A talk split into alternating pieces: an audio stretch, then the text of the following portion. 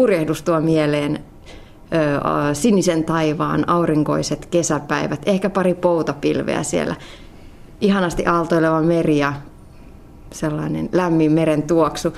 Silja Kanerva, tuoko purjehdus sulle mieleen näitä samoja mielikuvia? No toi on ehkä se stereotyyppinen purjehduksen kuva, mutta viikko sitten Tanskassa purjehtineena voin kertoa, että se myös välillä on harmaata, kosteata, kylmää ja aika silleen terävätuulistakin välillä. Että ihan aina se ei ole lepposaa. Mm. Silja Kanerva, kerro aluksi, että minkä takia sinusta tuli purjehtia?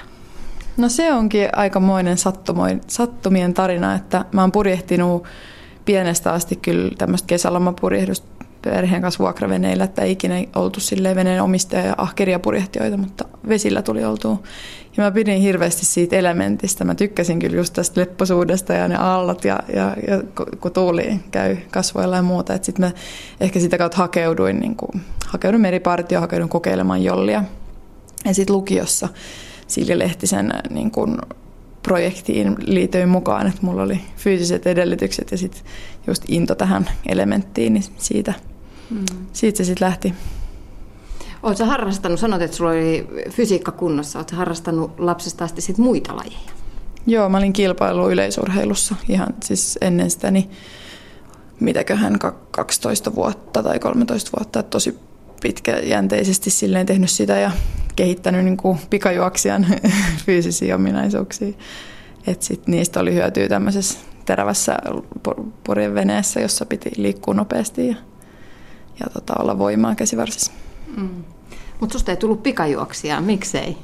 Ei tullut, ei. Mä olin ihan lupaava 12-vuotiaana, mulla oli vielä ihan niin kuin, äh, kärki, kärkitilastoissani aikoja, mutta se on aika kova fyysisesti se laji, että mulla selkä rupesi prakaamaan ja niin kuin vähän, vähän vammat sitten vei motivaatiota. Ja sitten sit kun tuli tämä purjehdusmahdollisuus, niin, niin onhan se aika purjehduslajina niin monipuolinen ja makea, että se vei mennessään. Hmm. Mutta purjehdus on myös laji, jonka voi aloittaa tuolla tavalla vähän myöhempänä, että ei tarvitse kuusivuotiaana vielä lähteä. No se vähän riippuu. Mä luulen, että mulla oli silleen onneakin matkas mukana, että mä pääsin heti noin kokeneen ja taitavan purjehtijan mukaan. Että mä opin Siljalta ihan valtavasti ja toisaalta hänellä oli niin kuin se kuusivuotiaasta vai ehkä aikaisemminkin, niin, niin siitä asti kerätty kokemus. Et mä luulen, että kipparina, jos haluaa olympiatason kippariksi, niin kyllä, kyllä aika aikaisin pitää aloittaa. Mä en usko, että lukioikäisistä harvemmin löytyy. Et siinä on enemmän sellaista niin kuin vesituntien tuomaa nyt perstuntumaa tai mitä se onkaan semmoista, mikä, mitä sä et voi opetella kun sitten taas nämä Gastin roolit, niin jos sä oot vahva ja fiksu ja no, op, niin kuin omaksut asioita nopeasti, niin sä voit päästä nopeastikin kärryille, että ei välttämättä tarvitse kuluttaa tuhansia tunteja. Hmm. Vaikka toki nyt mä oon jo kuluttanut aika paljon tunteja näissä näiden kymmenen vuoden aikana. Hmm. Aika useinhan se purjehtijan tie lähtee sieltä optimistijollista, hmm. pikkuvesiltä liikkeelle. Näinhän se just on. Ja sieltä ne niin kuin, ruvetaan jo kerryttämään näitä, näitä tunteja. Mä itse aloitin 29erilla, joka on tosi erityyppinen, mutta kevyt vene sekin, että se oli kahden hengen tämmöinen tosi ketterä ja mm, fyysinen, eli tämän, mitä nykyään mä purihdin Fortinainerin, niin sen junioriluokka. Et erilainen, mutta kyllä mä uskon, että siellä ne perustaidot kuitenkin tulee mm. sieltä lähtöisin. Harrastatko tänä päivänä enää sitä Suomenlahdella lilluttelua poutapäivinä ihanassa säässä? Vai onko se vain raakaa työtä? No aika, aika vähän täytyy sanoa, että, että perheessä on tällä hetkellä vene ja äm, kyllä päiväksi voi lähteä kaivopuistoon jätskille, mutta, mutta mun on hirveän vaikea rentoutua sitten kuitenkaan niin kuin pidemmällä purjehduksella, että mä tylsistyn, kun siellä ei tapahdu mitään. Että jos ei koko ajan olla kääntymässä tai haistelemassa tuulia, niin mitä siellä sitten tehdään? Että... Ajetaan moottori. Joo, ja mulle sopisi ehkä enemmän semmoinen, että, että mennään nopeasti johonkin saareen, sitten käydään kävelemässä tai juoksemassa saari ympäri ja sitten taas seuraavaan. Mutta kyllä mä uskon, että sitten kun lopettaa kilpapurjehduksen, niin sitten haluaa taas olla siellä vaan, kun tunt, olla siellä merellä, saada sen fiiliksen. Mm-hmm. No mennään sitten siihen arkiseen päivään, arkiseen työhön, mitä purjehtijana joudut tekemään tai saat tehdä. Miten Silja Kanerva sä treenaat? No nyt just on tämmöinen jakso käynnissä, että mä oon töissä Mä valmistuin keväällä juristiksi ja on ollut nyt tässä MMien jälkeen syksyllä täällä Hannes Nelmannilla töissä ihan siis alan juristina, että nyt, nyt treenit rytmittyy sen mukaan. Fysiikka treeni ihan töiden ohella, niin kuin kuka vaan työssä käyvä. Tietenkin joudun vähän miettimään sitä systematiikkaa siinä, mutta sitten ollaan käyty Tanskassa, missä meidän vene on ja vähän treeni seuraa, niin purjehtimassa viikonloppuisin. Muutenkin ehkä purjehtijoilla, niin se on vähän semmoista jaksottaista, että meillä ei ole niin selkeästi, että olisi peruskuntokausi ja kilpailukausi, vaan kilpailukausi on koko vuoden ympäri, jolloin joudutaan sitten niinku keskittymään joko siihen enemmän siihen purjehdukseen tai sitten tai sitten kotona ollessa niin just pyöritetään tätä niin kuin NS-toimistohommia ja sitä projektia, niin sitten se on ohe, siinä ohessaan fysiikkatreeni. Mm. Minkä tyyppistä fysiikkatreeniä sä teet? No mä oon tehnyt aika paljon äh, niin kuin aerobista itse nyt viimeisen vuoden aikana. Et, mm, tavallaan sellaista, se on niin kuin tavallaan peruskuntoon joo, mutta ehkä enemmän nyt on siirtynyt siihen, että intervallia ja kun tuossa meidän veneessä niin aina kääntömerkeillä nostetaan, nostetaan, pur, nostetaan ja lasketaan niin kuin se kolmas purje eli jenaakkeri ja siinä niin kuin saadaan sykkeet huippuunsa ja silti pitäisi olla terve ja nopea ja, ja niin kuin, että se sykkeen nousu ei pitäisi haittaa, niin siihen niin kuin optimoinut. Mm-hmm. Mutta se on myös punttitreeniä, ihan siis perusvoimaa, talvisin hiihdetään, kesäisin pyöräillään, juostaan, se on mm. silleen. Oletko kokeillut cross-trainingia? En ole. En ole itse asiassa, siis totta kai peruskuntopiirit on tuttuja edelleen hyvin käytettyjä pienestä asti ollut. Mm, Purjehtijoiden joukossa on jonkun verran ihan siis itse asiassa cross, crossfit niin kuin MMEissä pärjänneitä, mutta tota, itse en ole siihen lähtenyt. No, kerroit, että teillä on vene Tanskassa. Pääseekö siellä ympäri vuoden sitten treenaamaan? Vai täytyykö lähteä vielä lämpimämmille vesille? Kyllä se niin on, että pitää lähteä lämpimämmälle Tanskassa, niin jos jonain hyvinä vuosina voi jopa joulukuussa treenata, mutta on se aika kylmää kyytiä. Että sitten kun pitää olla hirveästi vaatteet päällä, niin se verottaa sitä omaa liikettä ja se ei ole enää yhtä luonnollista, jolloin joutuu, se ei ole mun mielestä ihan optimaalista, että meillä on nyt kovasti käynnissä valmistelut, että me saataisiin lähetettyä vene sieltä Tanskasta Miamiin ihan ensi viikon aikana. Että tällä hetkellä ollaan kuumeisesti tuonne huolitsija ja rahtifirmoihin yhteydessä ja järjestetään sitä kuljetusta. Mm. Et sitten Miamin maailmankappi on tammikuussa ja sitten seuraava maailmankappi on tuolla Palmalla Espanjassa, niin, niin se on sitten seuraava. Silleen näiden kisojen mukaan se rytmittyy tämä meidän treenikin. Tuossa just sanoit, että, että sitä projektia pitää hoitaa. Mm. Tämä on selvästikin projekti. Siihen liittyy kaikkea muutakin kuin sitä purjehtimista veneestä huolehtimista, kuljetuksista huolehtimista, ehkä myös rahoituksesta huolehtimista. Millainen paketti se on, Silja Kanerva, kokonaisuudessaan? Se on aika valtava projekti ja se on nimenomaan, mä näen sen yrityksenä, että ensiksi pitää hoitaa yrityksen rahoitus, sen jälkeen pitää miettiä, että siellä on niin oikeat ihmiset, että on valmentaja ja tiimikaverit ja kaikki ne taustajoukot kunnossa. Sitten meillä on vene, se on, vene on lähtöhinnaltaan 25 tonnia plus kaikki sen vuosittain kuluvat osat.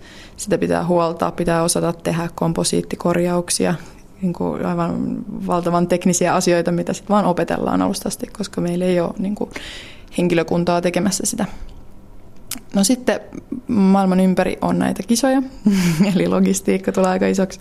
Euroopan sisällä pystytään ajaa peräkärryyn vaan vene ja ajetaan sitten vaikka Etelä-Espanjaan, mutta, mutta sitten kun mennään merten yli, niin sitten pitää just näitä logistiikkafirmoja hyödyntää. Ja sitten, ja sitten, ja sitten tämä lista, lista jatkuu, että siinä on tosiaan, on niin kuin kaikki purjehtien omissa hyppysissä, että et vaikka sitten toki haetaan apua liitosta ja valmentajista muualta, niin itse pitää tavallaan koordinoida ja katsoa, että kaikki tulee huolehdittua, että se niin kuin, projektin johto on itsellä. Mm. Niin, se ei ole ihme, että yleisesti tiedetty asia on, että purjehtijat on aika koulutettua, fiksua väkeä. Jos sun täytyy olla projektin johtaja, niin mm, siitä ymmärrettävistä syistä kaikki on aika koulutettua porukkaa. Joo, kyllä mä luulen, että, että siihen sitten niin kuin toisaalta ihmiset innostuukin tavallaan, että jää sen lajin pariin, koska siinä on tämäkin haaste, että se ei ole pelkästään sitä yhden lihaks, lihaksen tehostamista tai parantamista, vaan niin kuin kaikenlaista, että yllättävän paljon aikaa. Se on ihan niin kuin valtavaa paljon aikaa voi käyttää viikoittain. Että ihan minimissään mä luulen, että se on 10 tuntia viikossa, kun viettää näiden asioiden parissa ja välillä siihen menee täys, täystyöviikko ja välillä tuplatyöviikko. Et, et se on silleen, ihan koko ajan läsnä. Mm. Et, et ihan kirjanpidosta lähtien niin just siihen, että miettimiseen, että mitä me halutaan treenata seuraavalla leirillä. Ja sen jälkeen miettiä, että opittiinko me niitä asioita, mitä me haluttiin treenata. Että tällaista kehittämistä, itsensä kehittämistä siinä ohella tietenkin. Mm. Silja Kanerva, sä oot opiskellut tässä urheilun ohella, nyt oot työelämässä. Millä tavoin nämä maailmat on joustanut sun aika reissupainotteisen harjoittelun kanssa? Mm. Mä oon aina tehnyt tälle jaksottain niin kuin nytkin, että mä, se on tosi vaikea yhdistää, että oikeasti samaa aikaa reissaisi ja olisi töissä tai opiskelisi. Että mä en ikinä ollut hyvä siinä, että mä leireillä sitten ilta kymmenen jälkeen opiskelisin, vaan että mä olin joko täysillä purjehduksessa tai täysillä opinnoissa ja sain sitä kautta niitä eteenpäin. Nyt sitten tietenkin työelämässä niin se on ehkä vielä haastavampaa, että tota, mä, mulla on tosi joustava työnantaja täällä ja ja tämän vuoden on pystynyt tekemään niin, että, että on tehnyt niin kuin kolme kuukautta töitä sitten puoli vuotta käytännössä purjehduksessa ja nyt taas kolme kuukautta töitä. Mutta saa nähdä, miten jatkossa, että sitten kun tämä, mitä lähemmäs mennään Rioa, niin tämähän purjehdus vaan tulee intensiivisemmäksi, että et silloin se yhdistyminen vaikeutuu, mutta kyllä mä, mä niin kuin uskon ja luotan siihen, että aikaisempien kokemusten perusteella, että voi tehdä tälle jaksottaa, että se on hyvä vastapaino, saa ajatukset pois. Ja sitten taas kun palaa purjehdukseen, niin on täynnä intoa ja virtaa mm. siihen. Mm. Rioa kohti ollaan nyt siis menossa. Edellisessä olympialaisissa tuli olympiapronssia Silja Lehtisen ja Mikaela Wolfin kanssa. No sääntömuutosten vuoksi tämä tiimi hajosi ja nyt jatkat Sinem Kurtbain kanssa naisten 4-9 luokassa. Kuinka paljon sua harmitti toi vuoden takainen tiimin hajoaminen? No olihan se hirveän harmi, että, että kolmen hengen tiimi, joka oli ollut tosi, meillä oli mielettömän hyvä projekti sille, että me viihdyttiin kaikki yhdessä ja loppuun asti haluttiin purjehtia yhdessä ja sitten vielä pärjättiin niin hienosti. Että se oli kaikin puolin tosi onnistunut projekti. Että se se niin kuin väistämättä oli harmi sit se päivä, kun, kun se tiimi hajoaisi. Me kuitenkin tiedettiin, tiedettiin jo yli vuosi ennen sitä, että näin tulisi käymään ja että se päivä koittaisi. Että silleen kaikki oli kyllä valmistautuneita, että tälle, tällekin ilolle on niin kuin takaraja. Että se auttoi totta kai ymmärtämään sitten, että, että nyt on vaan aika siirtyä eteenpäin ja, ja kokeilla uusia juttuja. Mm. Mistä sä sait intoa jatkaa kuitenkin siitä omaa uraasi? Öm, no ehkä tämä luokkamuutos oli itse asiassa se isoin motivaattori, että naisten uusi 49er FX, mikä sen nimi nyt on, niin on tosi makea luokka. Se menee kovaa, todella kovaa se menee niin, että, että sitä niin ajoittain pelottaa. Ja sitten mä olin purjehtinut sitä junioriluokkaa aikaisemmin, että oli kokemusta, että ei tiesi, että ei aloita ihan tyhjistä, niin se mm, niin kuin silotti sitä tietä luokanvaihdokseen. Miten teillä nyt sitten sujuu yhteistyö Sinem Gurtpain kanssa? Meillä on mennyt tosi kivasti. Sinä on purjehtinut just kanssa tämän tyypin veneitä, mutta ei ole ikinä olympialuokkia, että hänelle tämä kaikki Projektin hallinta. Projektin hallinta, maailmankappeihin liittyvä pyöritys ja muu on uutta.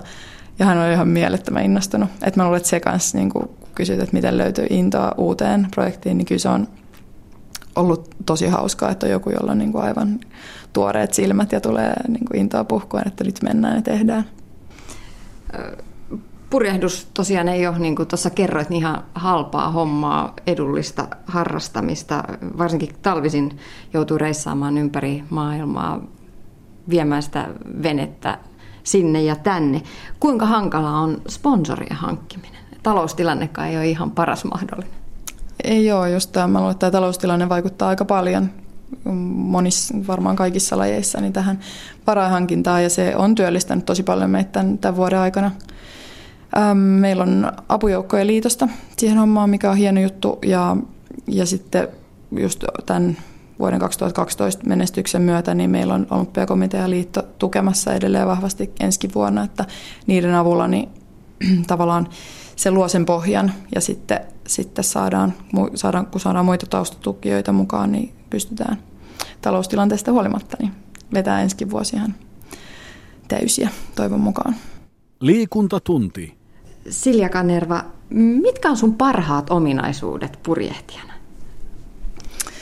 Joo, kyllä mä sanoisin ainakin, että edellisessä projektissa, niin no jos lähtee ihan tämmöisestä, niin kuin, että me, myself and I, niin, niin mä oon ollut tosi nopea oppimaan. Että, että just se, mikä aluksi sai mut tähän lajin mukaan, niin mä, ne teoreettiset jutut on hanskannut tosi nopeasti ja sitten sen lisäksi just tämä fyysinen, että hyvä koordinaatio ja niin kuin tavallaan, että pääsen sisään tosi nopeasti siihen hommaan, niin, että päästään niin kuin perusedellytykset kasaan. Mutta et, kyllä mä uskoisin, että mulla oli aika iso rooli edellisessäkin projektissa siinä, että miten tavallaan hio saada yksilöistä tiimi ja sen niin kuin tiimin, tiimin muodostaminen ja niin kuin sekä hyvässä että pahassa niin kuin saada, saada asiat pöydälle ja sitä kautta niin kuin tiimi hitsautumaan ja kehittymään.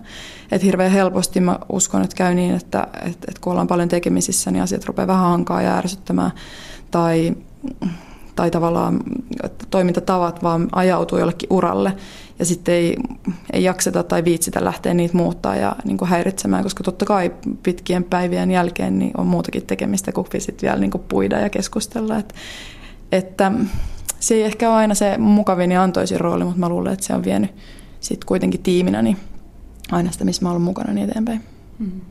No nyt sulla on ehkä vähän erilainen rooli nuoremman mm. purjehtijan kanssa.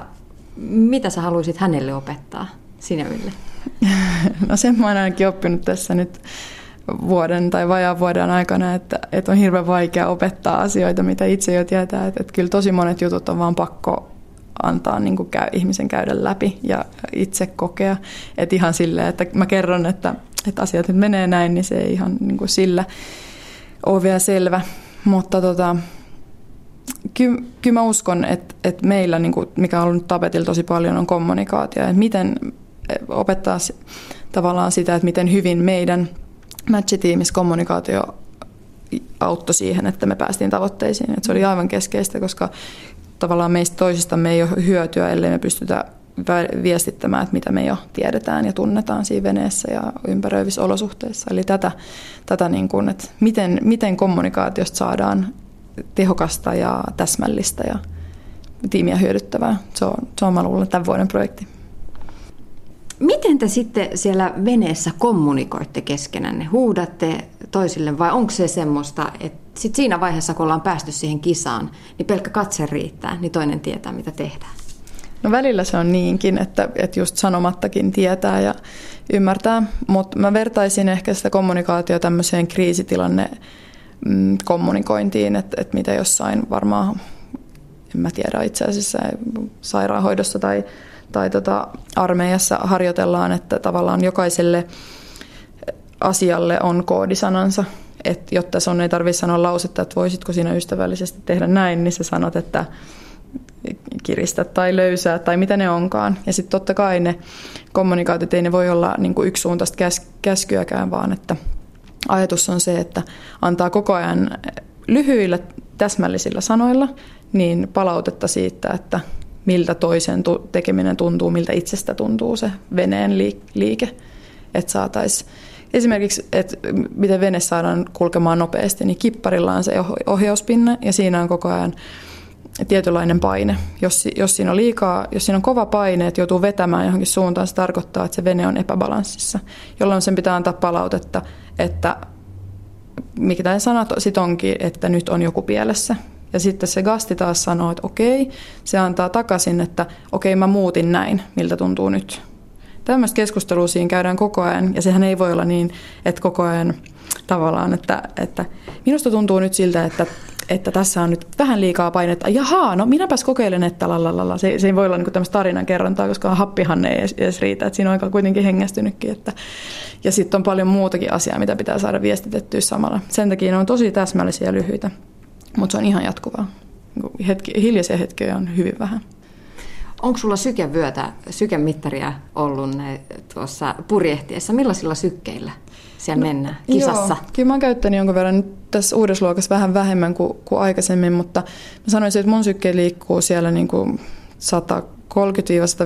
130-150 normaali tilanteessa ja sitten korkeimmillaan se on 170-80 välillä, niin kuin nyt ollut voi olla, että välillä menee ihan maksimiinkin, mutta et varmaan, varmaan just niissä kääntömerkeillä niin se voi nousta sinne 180. Ja sitten tietenkin, kun tulee, jos tulee äkillisiä tilanteita, niin yleensä se on sitten gasti, joka juoksee puolelta toiselle ja korjaa, korjaa tilanteet, että silloin se kans, kans nousee. Mutta si, niin siinä välillä se menee. Mm-hmm. menee. Yllättävän korkea, jos mm-hmm. ajattelee. Mä luulen, että siihen liittyy myös sit se jännitys ja se, että se on aivot koko ajan prosessoi ihan hurjaa määrää dataa ympäriltä. Että se ei, ää, se ei ole niin kuin puhtaasti fyysinen kuormitus, tämä sykkeen korkeus, vaan myös yhdistelmä jännitystä, ajatustyötä ja, ja fysi, fyysistä työtä. Liikuntatunti. Onko sulla purjehduksen lisäksi jotain harrastuksia tai sellaisia mm, kiinnostuksen kohteita, joiden parissa sä pääsit rentoutumaan? Ihan todella. No täytyy sanoa, että aika vähän on jäänyt aikaa harrastuksille viime vuosina, mutta ehkä semmoinen, mitä mitä teen aina, jos on mahdollista, tai pienikin lomapätkä, niin on erilaiset vaellukset ja mm, tämmöiset pidemmät retket, että kesällä oltiin Simojoelle melomassa Simojoen melkein päästä päähän ja tota, sitten ollaan oltu Lapis vaeltamassa ja tämmöisiä. Mun mielestä on ihanaa mennä jonnekin vähän niin kuin sivistyksen ulkopuolelle ja, ja edetä jotain reittiä vaan eteenpäin. Että tavallaan koko ajan menee eteenpäin, mutta on kuitenkin rentoa ja rauhallista, että ei ole silleen, ei, ei tarvii koko ajan tehdä jotain, mutta ei nyt ole ihan paikallaankaan. Oletko sä ulkoilmaihminen? Kyllä mä oon, joo, ja sitä kautta mä oon tähän purjennukseen päätynytkin, että ehdottomasti se, se on parasta mahdollista olla luonnonhelmassa ja ulkona. Mikä purjehduksessa, Silja Kanerva, sua kiehtoo? No kilpapurjehduksessa mua kiehtoo se, että se, sä et voi voittaa, vaikka saisit kuinka vahva tai nopea että niin kuin ikinä, että se on tosi taktinen peli. Mutta sitten toisaalta se ei ole shakki, että sä et istu ja tee, vaan se on, musta on tosi kiinnostava se yhdistelmä. Ja sitten sit toinen ominaisuus purjehduksessa on mun mielestä se, että, että sä et pysty hallitsemaan niitä olosuhteita. Että sä et voi mennä halliin, halliin tekemään sitä tai sä et voi suunnitella kaikkea etukäteen. On aina yllättäviä äm, juttuja, mitä tulee vastaan, joko se vastustaja tai vastustajat tekee jotain kummallista tai sitten tuuli käyttäytyy, aallot käyttäytyy eri tavalla kuin mitä ajattelee. Et sun pitää vaan, se on tavallaan sitä, että sä hyväksyt kaiken, mitä tulee vastaan ja yrität niissä uusissa yllättävissä tilanteissa pärjätä mahdollisimman parhaalla niin, tavalla. Hmm. Se on mun mielestä jännä, siihen ei tylsisti. Selitä mulle vielä vähän sitä taktista puolta siinä purjehduksessa lajissa. Millaista taktista peliä siellä käydään? No monethan on verrannut puristusta shakkiin tavallaan, että, että jos, jos toi siirtää tohon, niin mikä on mun muuvi. Ja sitten sä match raceissa varsinkin, kun yksi yhtä vastaan, niin pystyy opettelemaan aika paljon, että kaikki muovit läpi, että jos toi siirtää ukon tonne, niin mikä on mun muuvi. Ja jos, hän, jos purjehtija kääntyy tuohon suuntaan, niin aina oli niin kuin vastaus niihin tilanteisiin. Nyt kun tässä uudessa luokassa on fleet racing, eli, eli kaikki on saman lähtölinjalla, niin sitten se on sä niin kuin päätät, että, että, että jos mä olisin tässä yksin, niin mä lähtisin vaikka oikealle puolelle rataa, että siellä näyttää olevan hyvä tuuli. Mutta et, et kun, sit, kun sä oot menossa oikealle puolelle rataa, niin sun, ne muut veneet aina vaikuttaa. Eli mun pitää katsoa, että no, no nyt kun tuolla onkin noin monta venettä ja ne onkin tiedätkö, vähän nopeampi tai hitaampi, niin mun päätös muuttuu. Eli sulla on niin perussuunnitelma, joka sitten muuttuu sen mukaan, mitä nämä muut veneet sun ympärillä tekee. Ja sitten sitten se on, no, niin, siis ja ne kaikki muuttuu koko ajan, että sen takia se ei ole niin, että niin kuin lähtötilanteessa päätetään ja, ja tehdään loppuun asti, vaan taktiikka on sitä, että, että tekee välillä tosi nopeatkin ratkaisuja. Ihan niin kuin sekunnin murto-osassa päättää ja muuttaakin suunnitelmaa. Mm-hmm. No purjehduksessa tuuli on tietenkin tärkeää. Millainen on hyvä tuuli?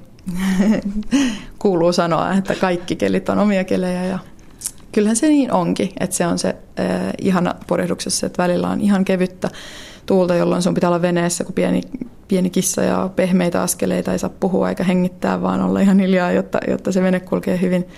Ja sitten taas kovalla tuulella sun pitää olla semmoinen niin raju petoeläin, joka niin kuin härkänä vie sitä venettä ja niin kuin tosi rajoja liikkeitä, jotta se vene pysyy sun hallinnassa. Et hyvä tuuli, ja no se on kaikki, milloin pääsee, pääsee purjehtimaan kai, että ihan peilityynellä ei päästä ja sitten taas yli 15 metriä sekunnissa niin, ja vähän ennenkin sitä, niin taaskaan ei päästä. Täytyy myöntää, että kun kuvailit tuota maisemaa, niin kyllä tähän synkkään sateiseen Helsinkiin tuli sellainen pieni kesän tuntu. kyllä se, varsinkin siinä kevyen tuulen kohdalla tälleen. Syksyisin nämä myrskyt on vähän ajankohtaisempia. Silja Kanerva, miten elämä purjehtijana on sua muokannut? Mm, mä oon viimeiset kymmenen vuotta mennyt lähes laput silmillä vaan purjehdusta, että, että voi vaan kuvitella. Itse on varmasti vaikea arvioida, miten hirveästi se on mua muuttanut, koska kymmenes vuodessa on kuitenkin lähtenyt lukiosta ja nyt niin kuin lähestyy 30 ja oppinut ihan hirveästi, että mistäköhän tässä lähtisi liikkeelle. Kyllä mä luulen, että ainakin just tämä mikä jo lajin myötä tulee, että, että on pakko hyväksyä, että ei pysty kontrolloimaan asioita, että, että asioita tulee, asiat menee, on iso projekti, sä et pysty aina, niin kuin, vaikka kuinka suunnittelisi, niin tekee täydellistä suunnitelmaa tai ratkaisua toi toteuttaa sitä.